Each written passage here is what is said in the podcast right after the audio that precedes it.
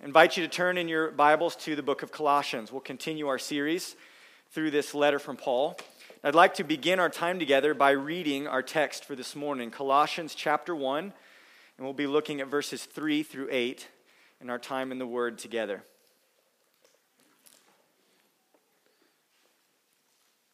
Colossians chapter 1, verses 3 through 8.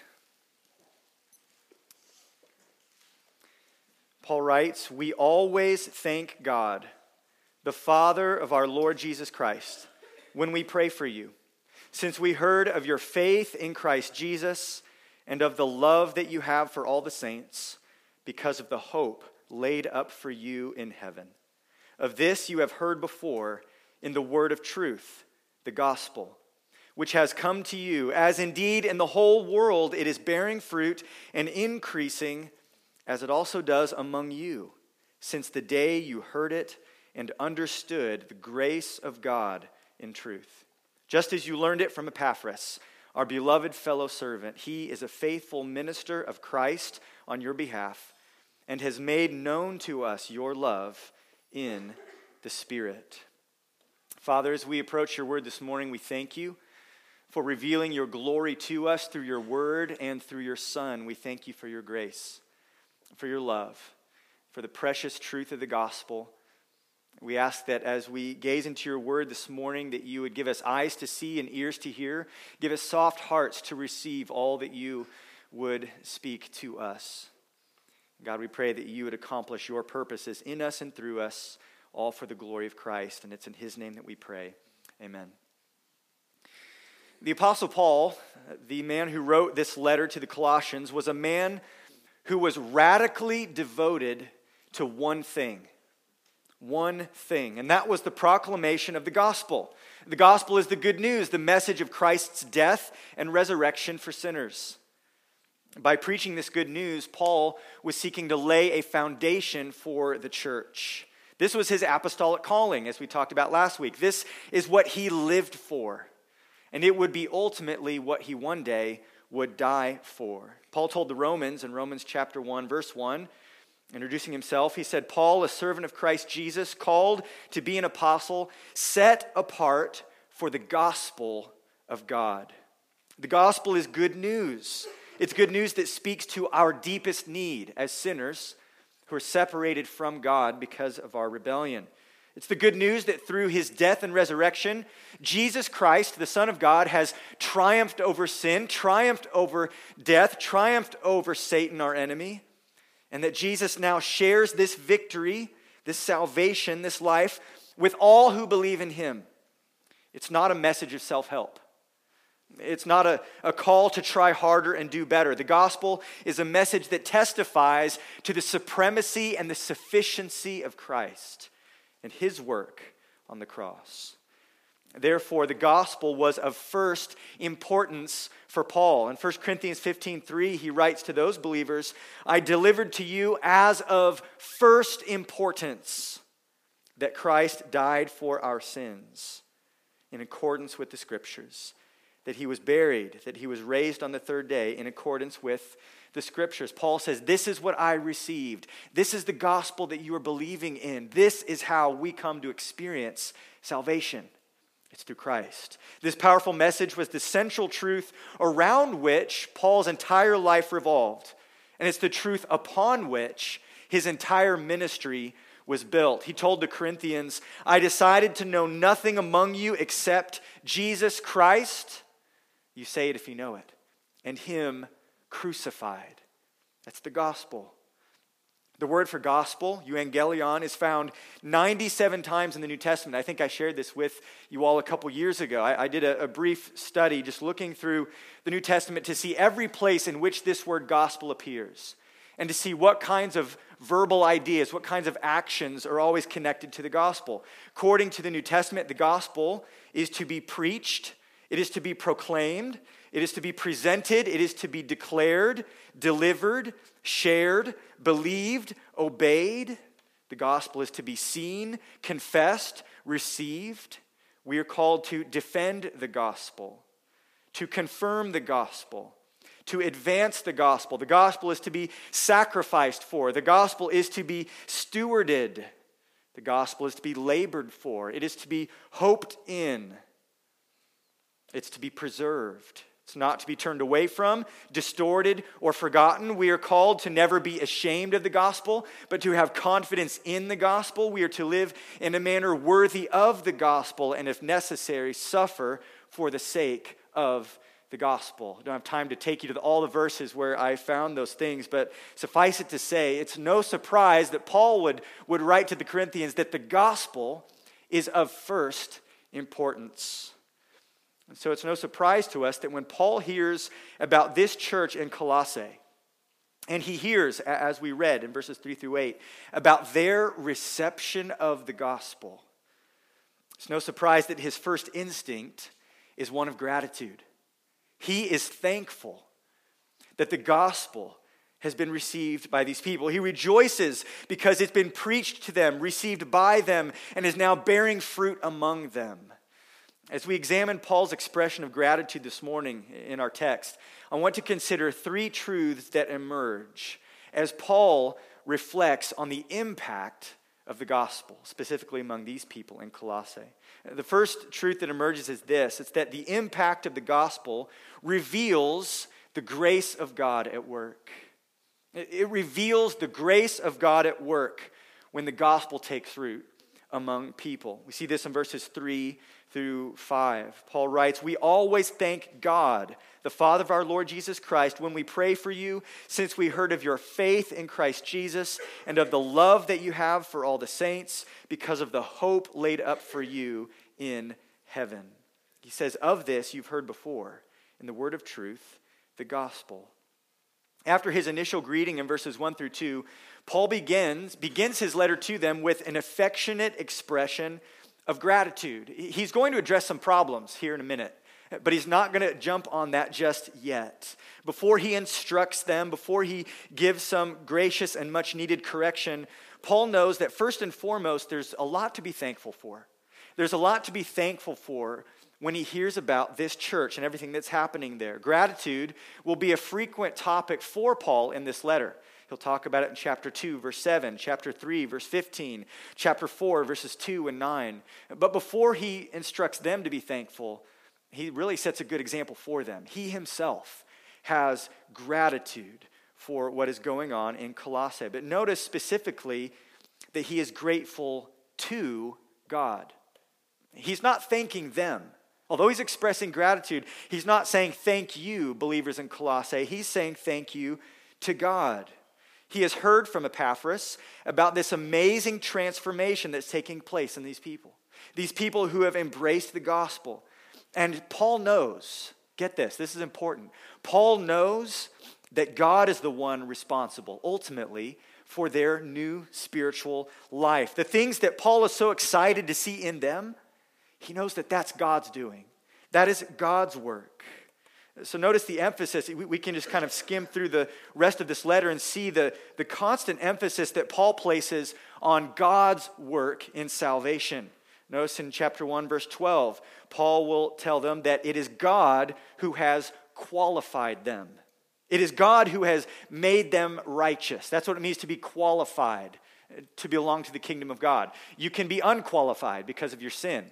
The only way to be made qualified is through forgiveness and then the imputation of righteousness, God giving us the righteousness of Christ, declaring us to be not guilty. That, that is God's work. He qualifies us. And verse 13 says that He delivers us, He rescues us through Christ from the kingdom of darkness to the kingdom of His Son. Verse 14 God redeems us. We have forgiveness through the blood of Christ. He's paid our debt, purchased our freedom through His blood. In verse 22 of chapter 1, we see that God has reconciled us to himself through the cross of Christ, taken those who are far off, those who are his enemies, and dealt with the problem that kept us at enmity with God. We see in chapter 2, verse 13, that God made them alive. At that moment of conversion, when someone goes from spiritually dead to spiritually alive, that's a divine miracle. God does that in a person's heart. We see even in chapter 3, verse 12, that these people have been chosen by God. At every point, Paul knows that the credit for what is happening in their hearts, the person that needs to be thanked, is God. Salvation is totally and completely God's gracious work. It is all of grace. Salvation is a gift of God, and Paul is deeply grateful for this. He knows that God is at work in them. And he knows that God is at work at them because, what had, because of what has been produced in them through the preaching of the gospel. What has God produced in them? What is it that Paul has heard about, that Epaphras has seen evidence of, that causes Paul to be so thankful? We see it in verse 4. He says he thanks God because he heard, verse 4, about their faith and of their love because of the hope laid up for them in heaven. Faith, hope, and love. These three terms are frequently found together in the New Testament. We find them in Romans 5, 1 Corinthians 13, 1 Thessalonians chapter 1 and chapter 5. And Paul first of all identifies their faith in Christ in verse 4. Now, notice that he doesn't just say your faith, like generic faith. There's a lot of people who have faith. Some of you had faith that the Chiefs were going to win yesterday. Some of you have watched too many playoff games and you know that the Colts usually beat us at home. But you can have faith in general. People say you just got to have faith, or that's what faith can do. But Paul points out that their faith was not just faith in general, it was specifically faith in Christ. He was the object of their faith. Faith in Christ is more than assenting to facts about Christ. Faith in Christ means fully depending on the work of Christ resting completely in the sufficiency of his death and the power of his resurrection to save them. They were trusting in Christ. Their trust is anchored in him. Paul will later refer to their faith in the powerful working of God who raised Jesus from the dead in chapter 2, verse 12. Paul knows that these people have genuine, vibrant, solid faith because it's faith in Christ. Christ is the one who always keeps his promises, who has power to save, who is worthy of our faith. And their faith in Christ is something that Paul was deeply thankful for. It was a sign that God was accomplishing in them his plan. His plan from eternity past to save sinners. This has been God's plan for his glory since the very beginning. Jesus himself went to the cross because of the glorious joy of redeeming sinners for himself. Jesus didn't die for no reason, he died for a purpose to save all those who would believe. And Paul's excited that this is happening. What Jesus died for is happening, it's taking place. The angels in heaven rejoice when one soul is saved. And Paul is rejoicing along with them because of this amazing work of salvation that's taken place in these people. And Paul is excited about their faith also, not just because it's what God wants to do in the world, because the angels in heaven rejoice, but Paul's excited about their faith because this is what he labored for. I mean, keep in mind, this is what Paul breathed in and out for every day, what he spent himself for. His life was dedicated to seeing sinners saved through faith in Christ. Their faith was precious to him. In chapter 2, Verse 5, Paul will tell them later, though I am absent in body, yet I am with you in spirit, rejoicing to see your good order and the firmness of your faith in Christ. Paul says, Your faith is precious to me. I rejoice in this. Paul gave thanks to God for their faith, knowing that even faith itself is ultimately a gift from God. It's evidence that the Holy Spirit has opened their eyes to the truth of the gospel and drawn them to Christ. Paul will tell the Corinthians that, you know, one plants and another waters, but God is the one who gives the increase. God is the one who harvests. And Paul praises God for the harvest that is taking place among them. And he sees evidence of this in their faith. But it's not just their faith in Christ. He, he refers, secondly, to their love, their love for all the saints in verse 4. You see, Paul just, he's not just excited about this vertical virtue, faith in Christ.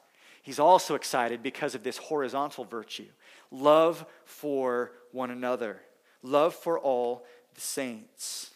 Their faith in Christ was accompanied by genuine love. Love is really evidence, it's evidence of saving faith. Those who claim to believe in Christ, those who profess to have this faith but have no love for others, Such people are hypocrites. The scripture says that their faith is counterfeit. As those who have received the love of God through faith, we are compelled to love one another. Jesus said in John chapter 13, verse 34, A new commandment I give to you, that you love one another. Just as I have loved you, you also are to love one another.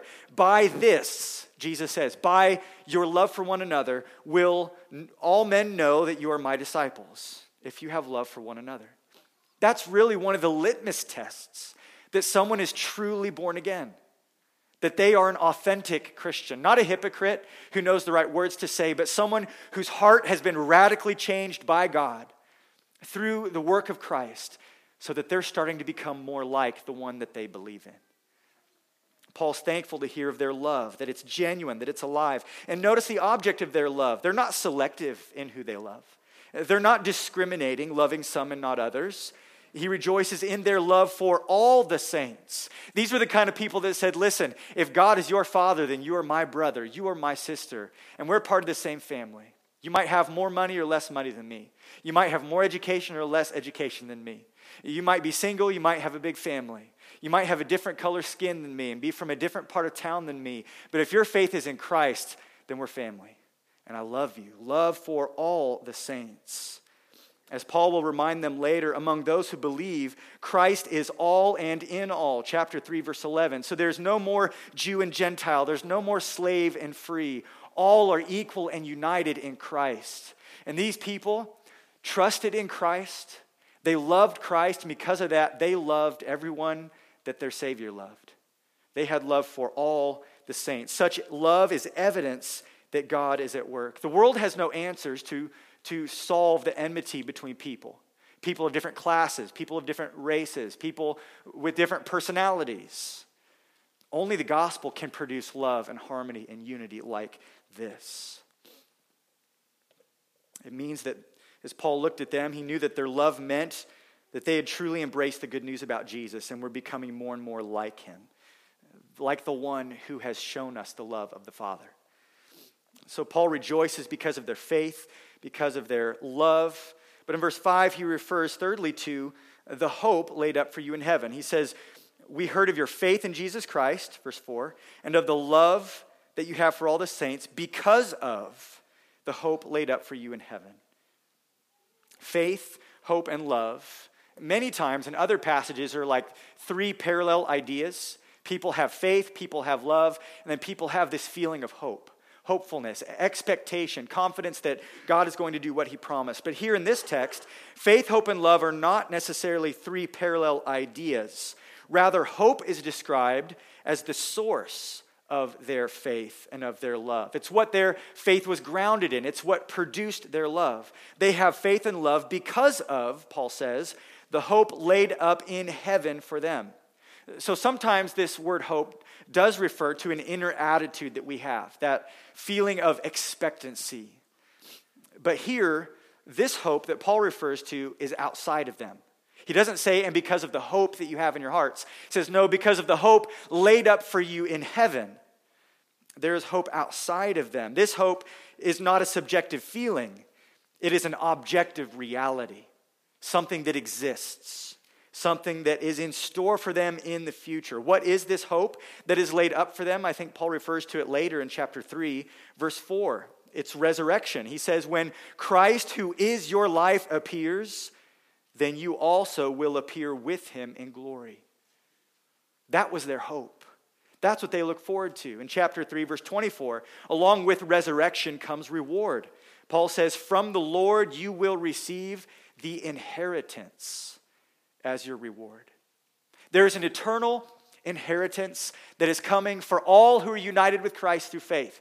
And what that means is that we can lose anything and everything in this life. Anything and everything in this life. And we can be confident that because of Christ, we have an eternal inheritance that will put to shame anything that could be gained or lost in this world. This future reward, the promise of resurrection and an eternal inheritance, is ours because of our union with Christ. In Colossians 1:27, Paul will refer to Christ in you, the hope of glory. How can they have this confident expectation that they will one day be raised with Christ? How can they have this confident hope that one day they will receive an inheritance? It's because Christ was in them. He dwells in their hearts through faith. This was the hope of glory. And Paul says, This is what your faith is grounded in. This is what is energizing your love. It's because of the hope laid up for you in heaven.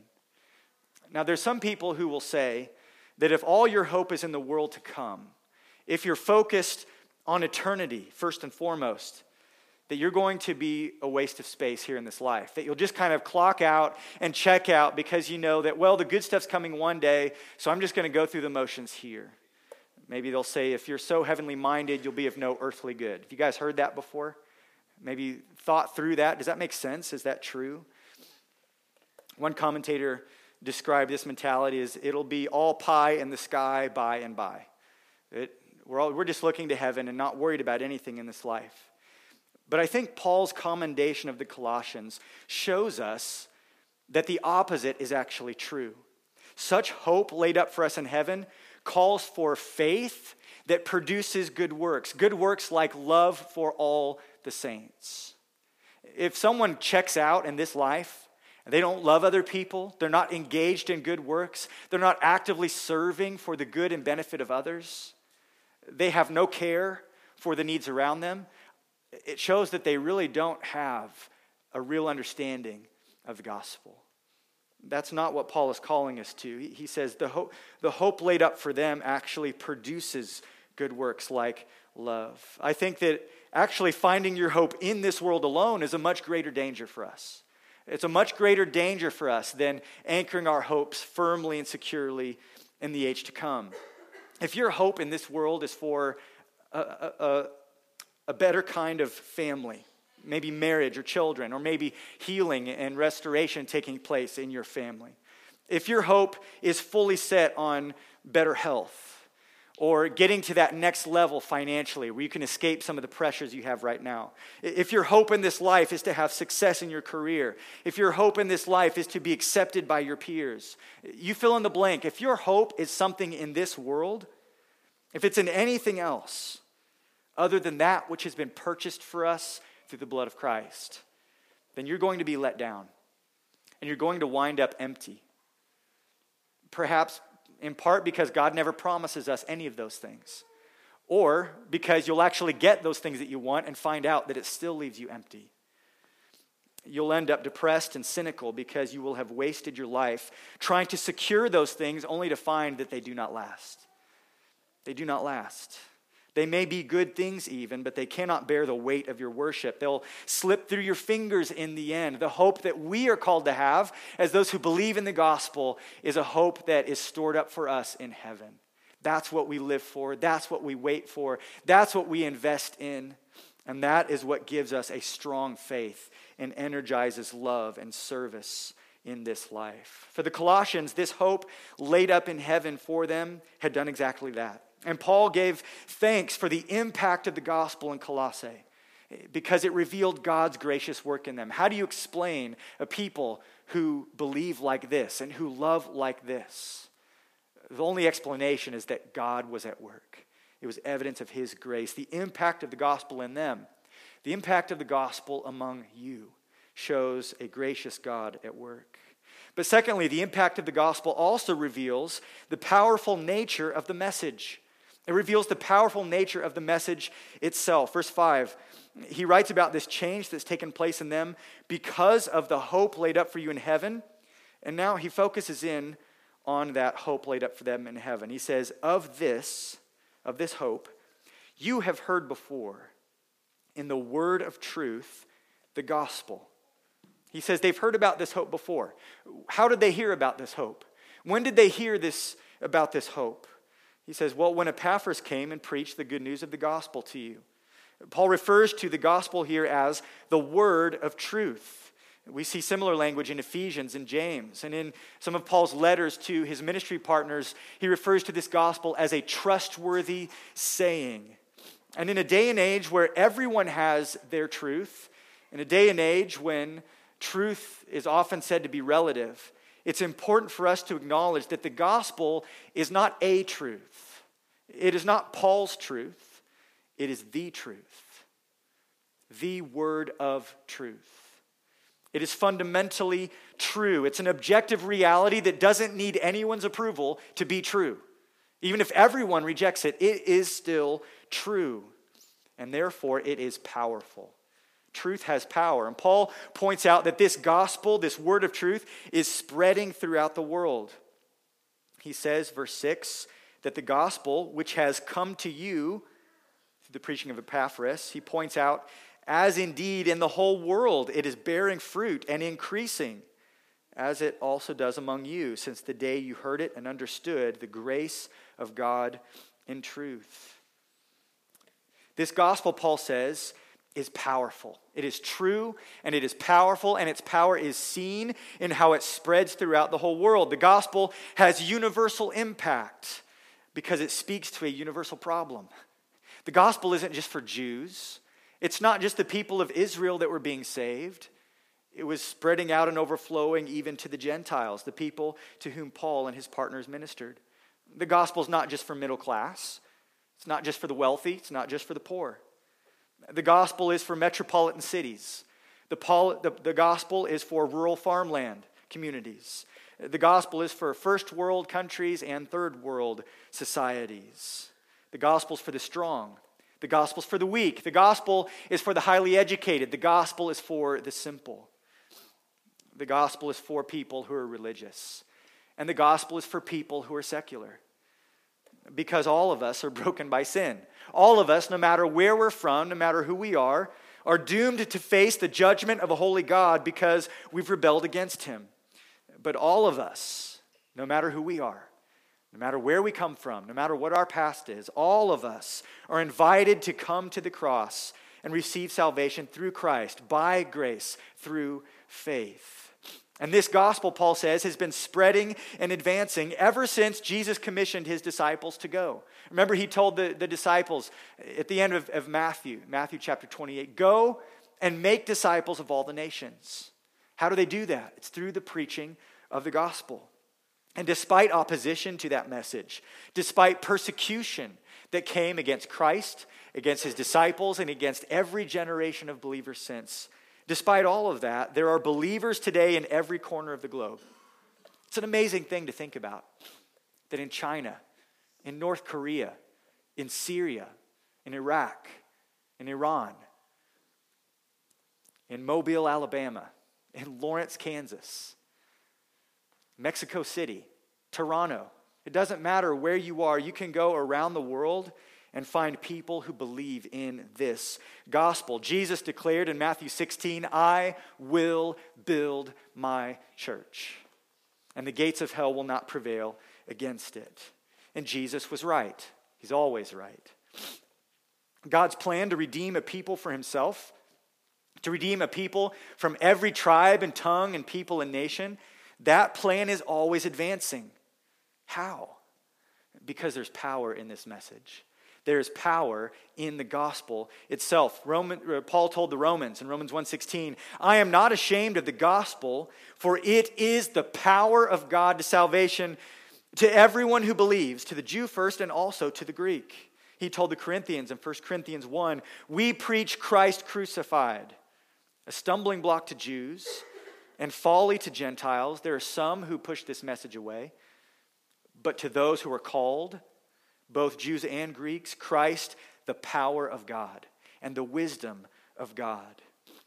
This message of the gospel is powerful. And that power is seen in how it spreads throughout the world. And not only is the gospel advancing throughout the world, but Paul also rejoices that the gospel has an ongoing impact on them. They are growing. He says that they are bearing fruit, or rather, that the gospel is bearing fruit and increasing among them in verse 6.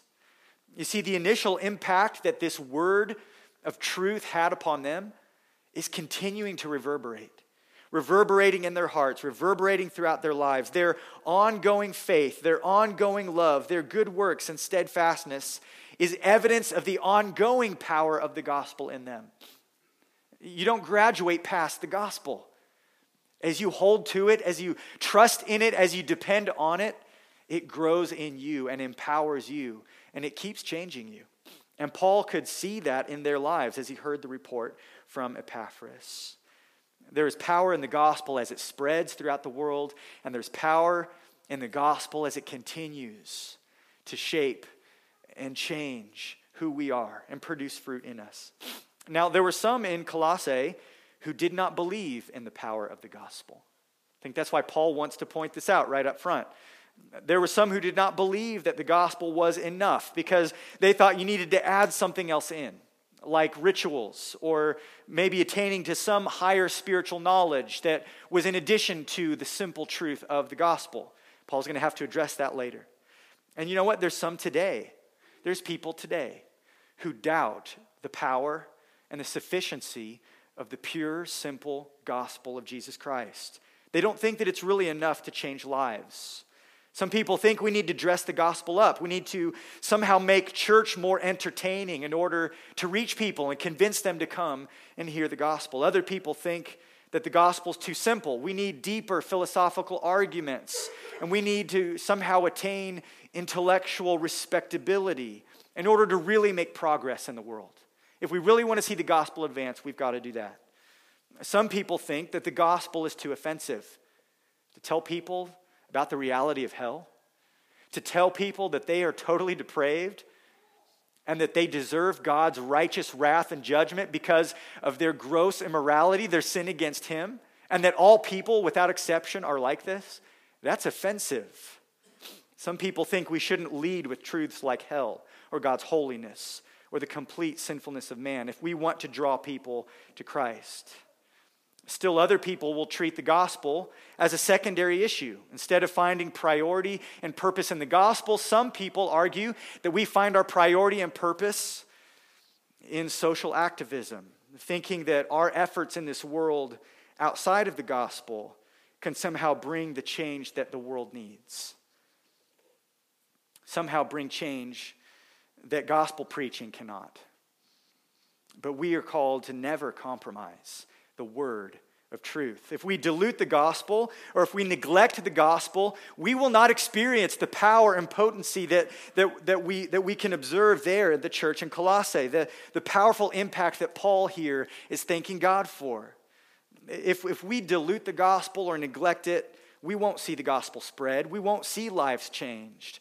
J.C. Ryle, the Puritan pastor, once wrote that the cross is never made more acceptable by sawing off its corners or by polishing, varnishing, or adorning it. No, the gospel itself is powerful.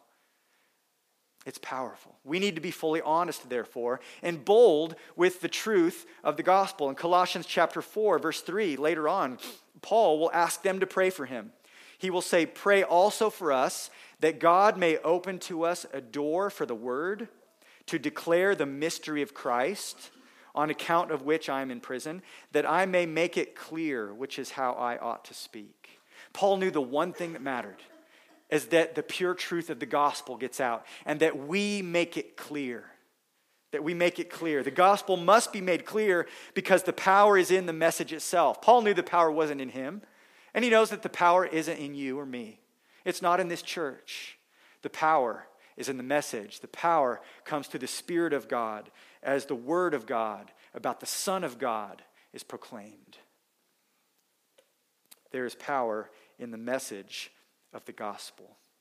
This is evident to Paul as he observes both its global spread and the ongoing personal impact in them, and he is thankful thankful for this. But third, the third thing that the impact of the gospel reveals it doesn't just reveal the grace of God at work, it not only reveals the, the power of the message itself, but third, the impact of the gospel reveals the necessity of faithful ministry.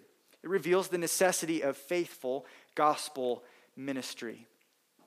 Verse 6, he says that the gospel has come to them, as indeed in the whole world it's bearing fruit and increasing as it also does among you, since the day you heard it and understood the grace of God in truth. Verse 7 says, Just as you learned it from Epaphras, our beloved fellow servant.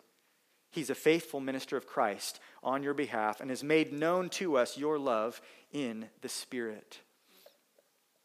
They didn't get this gospel by osmosis. They didn't just kind of go through life and all of a sudden just have this idea one day that, you know what, I think God is holy and I'm a sinner, and unless Christ pays my debt on the cross and rises again, I can never be saved. I should repent of my sin and trust in Him. They didn't just get there on their own. No, someone came and told them. A real person with a name, with a life, with a family, and his name was Epaphras. And he preached the gospel to them. Imagine for a moment if Epaphras had not come to them. Imagine for a moment if Epaphras had not preached the gospel to them there would be no faith in Christ. There would be no love for all the saints. There would be no saints. There would be no fruit produced in them. They would still be lost. They would still be in spiritual bondage. They would still be separated from God. This logic is kind of fleshed out for us in Romans chapter 10. Paul writes there that everyone who calls on the name of the Lord will be saved. What an amazing promise. What good news. But Paul asks the question then how then will they call on him in whom they have not believed? And how are they to believe in him of whom they have never heard? And how are they to hear without someone preaching? And how are they to preach unless they are sent? As it is written, How beautiful are the feet of those who preach the good news. Salvation is God's work alone, yes, we affirm that. But God uses human means. He uses people like Epaphras, people like Paul, people like Glenn Holmes, people like Nancy Moneymaker, people like J.D. Summers. He uses people as the means by which his gospel goes forth. He uses messengers to speak his truth. He uses our obedience in opening our mouths. He uses our prayers in praying for people to be saved. He uses our witness and our testimony and our example in our lives this is essential to the spread of the gospel. So, Paul's not just rejoicing in God's work in these people, he's also rejoicing in the faithfulness of this brother, Epaphras. And I love here how there's no jealousy in Paul. There's no attitude of competition like, man, Epaphras preached the gospel and all these people got saved, and this church is strong and it's doing so well. Man, I, I, I wish, I wish I had been involved in that. You know, it's like the, the basketball player who says, I need to take more shots. I need more points in the stat book because I've got to accomplish certain things. No, there's none of that in Paul's heart. From his perspective, a win for Epaphras is a win for him because they are both sold out for Christ. It's amazing. Some of us are studying through the book of Philippians in our small groups. We'll see this in Philippians that Paul can even rejoice when Christ is preached by people that don't like him, people that are trying to make his life harder people that are trying to bring suffering into his life, preaching the gospel out of jealousy. Paul says, You know what? I'm just happy that Christ is being preached. Paul was willing to suffer, willing for other people to get the credit because he simply wanted the gospel to go forth and he wanted people to be saved. Robert Murray M'Cheyne, a young minister a couple hundred years ago, wrote that a man cannot be a faithful minister until he preaches Christ for Christ's sake, until he gives up striving to attract people to himself and seeks only to attract them to Christ. There's too many pastors out there today trying to build their own career. There's too many ministries that are so focused on self promotion that Christ has become a means to their end of building their thing, rather than them realizing they exist to be a means to build Christ's thing. Christ's church, his kingdom. That has to be something that this church keeps at the very DNA of who we are as a ministry. This is not about me, it's not about you, it's not about whatever name is on, you know, the flyers for our church. This is about Christ. We want people to know Christ and to be drawn to Christ, not to us, not to any of our personalities. And that's one of the reasons we spend time every Sunday praying for the advance of the gospel outside the ministry of this church. Praying for the advance of the gospel in Mexico and in Brazil and in Olathe. And as Glenn prayed this morning, praying for the advance of the gospel here in Lawrence through other ministries, other churches. We want Christ to be made much of. We want Christ to be known, and we rejoice in that even if we don't get the credit, even if we're not part of it, because it's not about us. This was the heart of Paul. He rejoiced in the faithfulness and the fruitfulness of Epaphras. But lest we think that Epaphras just showed up and maybe rented a coliseum or something and then presented the gospel once for all these people and then went home and said, Yeah, Paul, a bunch of people got saved. My work there is done. I want you to look at how Paul describes the gospel ministry of Epaphras in verse 7. He says, You learned it from Epaphras, our beloved fellow servant. He calls him, first of all, a servant. I think that's instructive for us. Gospel ministry, again, is not self promotion, it's humble service. Paul often describes himself as a slave of Christ, a bond servant, doulos, one who is not there to advance his own agenda, but one who is fully submitted to the will of his master. Epaphras was a servant, submitted to God, serving him by preaching to these people. That's what gospel ministry is like. Not only is Epaphras, does he describe him as our beloved fellow servant, he says also, secondly, that he is faithful. He's a faithful minister. Gospel ministry, gospel ministry is long term. It's long term. Soul care is a labor of love that takes time. The initial acceptance of the gospel must be followed up by discipleship and shepherding and, and continual preaching of the gospel. And Paul knows that Epaphras didn't just show up, shoot his one gospel bullet, and then go home. No, he was a faithful minister of the gospel. And he says, thirdly, that, that he ministers faithfully on your behalf. He's a faithful minister of Christ on your behalf. Gospel ministry is not just service, it doesn't just require faithfulness, but it's also sacrificial. Epaphras isn't there for himself, he's there for their sake. He ministers the gospel on their behalf. He's prioritizing their spiritual needs, even at great personal cost to himself. That's what faithful gospel ministry looks like. In chapter 4, verse 12, Paul will say more about Epaphras' ministry. He says, Epaphras, who's one of you, a servant of Christ Jesus, greets you. Look at this. Always struggling on your behalf in his prayers, that you may stand mature and fully assured in all the will of God. For I bear witness that he has worked hard for you and for those in Laodicea and in Hierapolis. He was a faithful servant on their behalf. Long term, consistent, regular labor through prayer and through preaching and through, I'm sure, counseling and discipleship and, and conflict resolution and, and guidance and dealing with errors and strengthening the weak, all of that together. He worked hard for them, he struggled on their behalf. Paul knows that Epaphras was more than just a preacher. And because Paul knew what it cost to have a faithful ministry, he was thankful.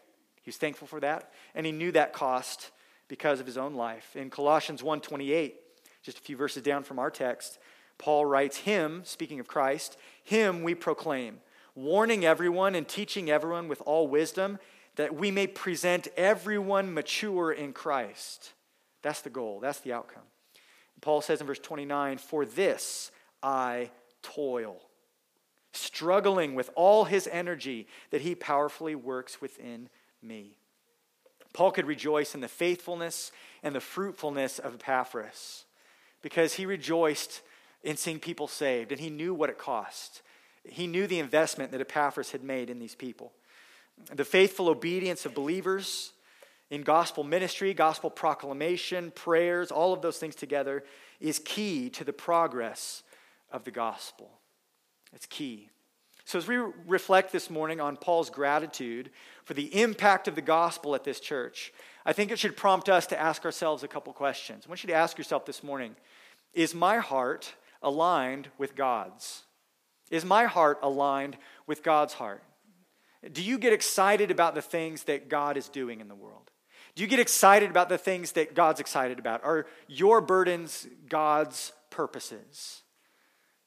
Do you align with Him? Do you have a heart that longs for and rejoices in gospel progress?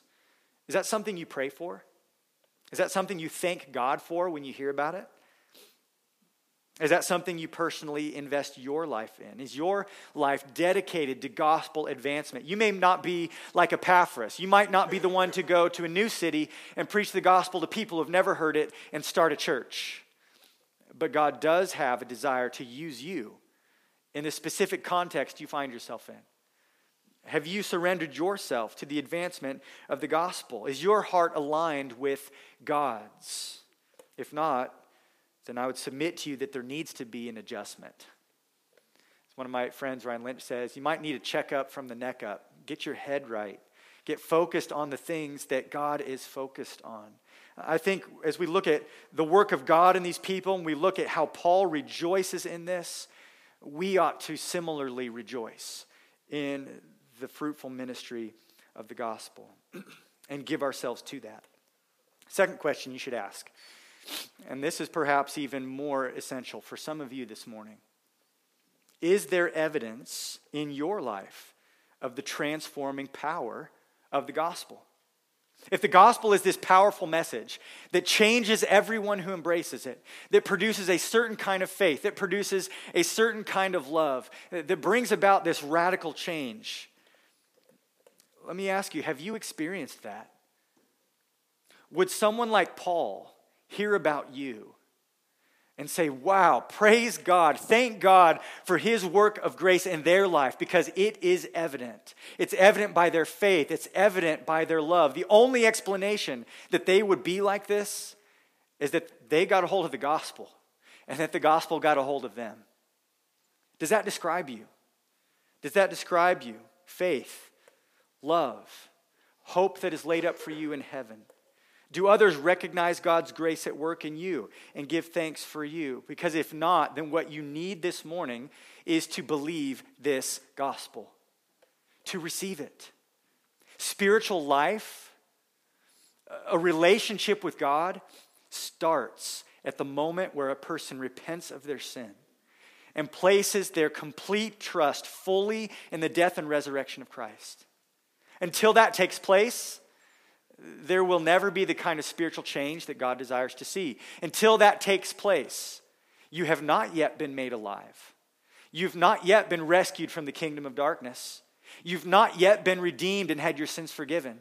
And you've not yet been reconciled to God. You are still at a distance from Him. Even if you believe that He's there, you believe that He's true, until that change in the heart takes place, then you are in need of salvation. And that comes only through faith in the gospel. I want to admonish you this morning to lay hold of the hope that is in heaven. Lay hold of that hope, that hope of eternal life through faith. Trust in Christ and allow God, through the power of His Spirit, through the transformation of the gospel, to change you from the inside out. Third question I want to ask this morning do you believe in the power of the gospel to change others? Or maybe even to change you? Or maybe to change the world? Do you believe in the power of the gospel? Do you believe that it's enough? Do you believe that it's enough? Because if you do, if you say, Yes, I believe that, then it's going to be demonstrated by a complete, honest, faithful proclamation of the gospel. If you believe that that's what your neighbor or your daughter or your coworker needs to hear, if that's the thing that's going to change their life, then that is what you will want to share with them. If that's what you believe, then you will be clear. You'll be clear about man's problem of sin. You'll be clear about God's gracious provision of Christ. And you'll be clear about the response that the gospel demands repentance and faith. We must faithfully proclaim this message, believing that the gospel is the power of God. It's the power to change a life, the power to change a family, the kind of power that can revitalize a church, the kind of power that can change the world. Let's not reach for anything else. Let's reach for this treasure, this resource, the gospel, because that is what's going to make the difference. The good news, the gospel of Jesus Christ, is ultimately a message that upholds the supremacy and the sufficiency of Jesus Christ. Where the gospel takes root, lives are changed. We know that this is God's doing. It bears testimony to the power of the message itself. And God is pleased to use faithful laborers, people like Epaphras and Paul, people like you, people like me, to advance this life transforming message in the world today. May we continue to experience the ongoing power of the gospel in our lives. Let's lean into that. And also, let's pray that God would use us to advance his gospel in the world today. Father in heaven, as we consider the amazing good news of the gospel, we thank you that you would extend your grace and your love and your mercy to people like us who are sinners, people like us who have broken your heart and grieved you by our disobedience, people like us who have aroused your wrath and your righteous indignation by our rebellion. We thank you, God, that you forgive us on the basis of Christ's shed blood when we come to you in faith. We thank you, God, for the change that's taken place in the lives of many who are gathered here this morning. God, that is your work. We give you all the glory for the salvation of souls. And God, we desperately want to see others experience the transforming power of the gospel. I pray for any in the room this morning in whose hearts the gospel has not yet taken root. I pray, God, that today, as they hear the gospel, that they would receive the truth of the gospel, that they would place their faith in Christ and lay hold of that hope in heaven through faith. I pray, God, that you'd continue to bear fruit in our ministry here, that the gospel would advance in Lawrence, that you'd use us as your faithful instruments to see that happen. God, we thank you for your word, for what we've seen in it this morning. Give us a heart that desires to obey. Help us to be doers of the word and not hearers only. We pray in Jesus' name. Amen.